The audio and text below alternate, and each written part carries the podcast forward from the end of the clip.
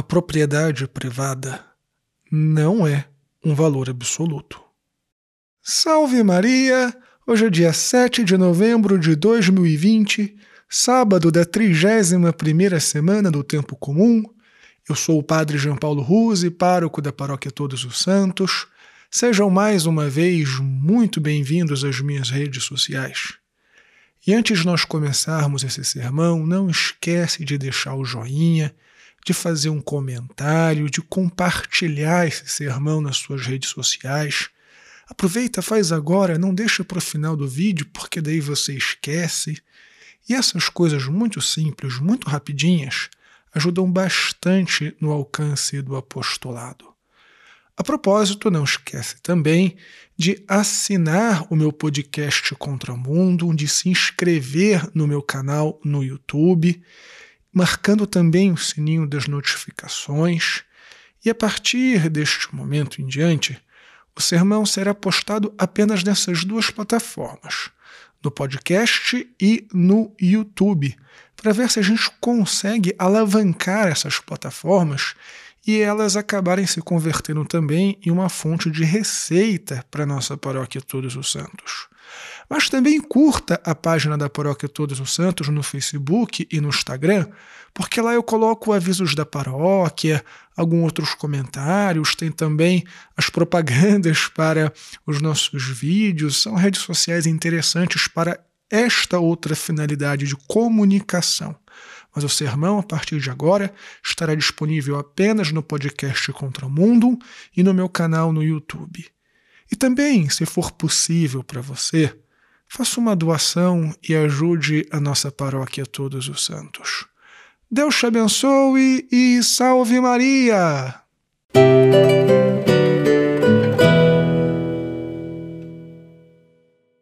Eita, meu Deus! É hoje que vamos chamar de New Left, é hoje que vamos chamar de comunista, é hoje que vamos chamar de socialista.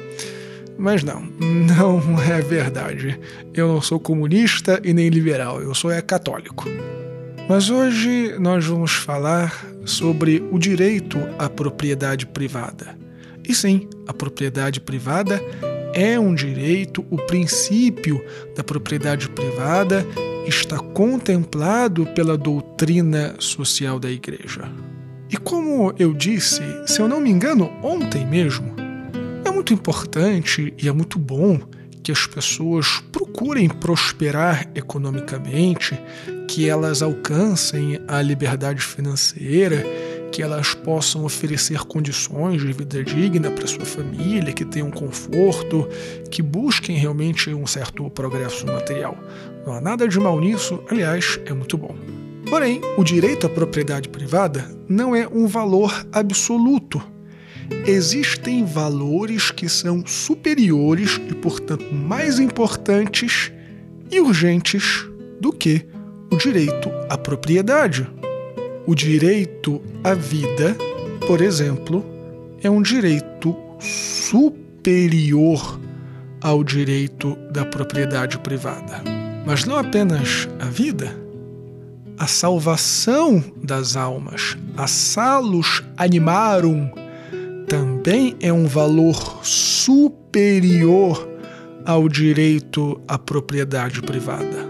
De tal modo, meus filhos, que as nossas propriedades, os nossos bens, as nossas posses, devem sim estar ao nosso serviço, servem sim ao nosso bem, mas também devem servir ao bem comum. Como nos ensinou São João Paulo II, há uma hipoteca social sobre a propriedade privada.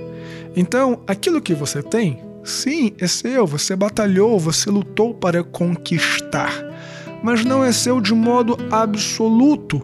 Aquilo que você tem deve estar a serviço da vida e da salvação dos nossos irmãos de tal maneira que as suas posses, o seu dinheiro, o seu salário, os seus rendimentos devem sim estar a serviço da caridade.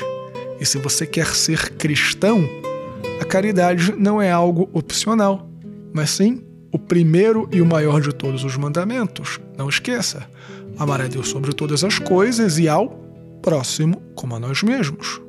De tal maneira que dar uma esmola, por exemplo, ajudar as pessoas que precisam comprar um remédio, que precisam comprar uma fralda para os seus filhos, ou, ou, comprar um cobertor, dar uma roupa de frio nos, nas épocas de frio, não é algo que nós devemos fazer ou não se quisermos, mas é uma obrigação, uma obrigação de todo católico.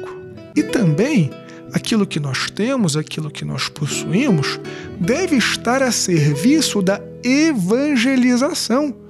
Os meus bens, as minhas propriedades, as minhas posses, ainda que sirvam, evidentemente, imediatamente para o meu bem pessoal, eles também devem servir para o bem das almas.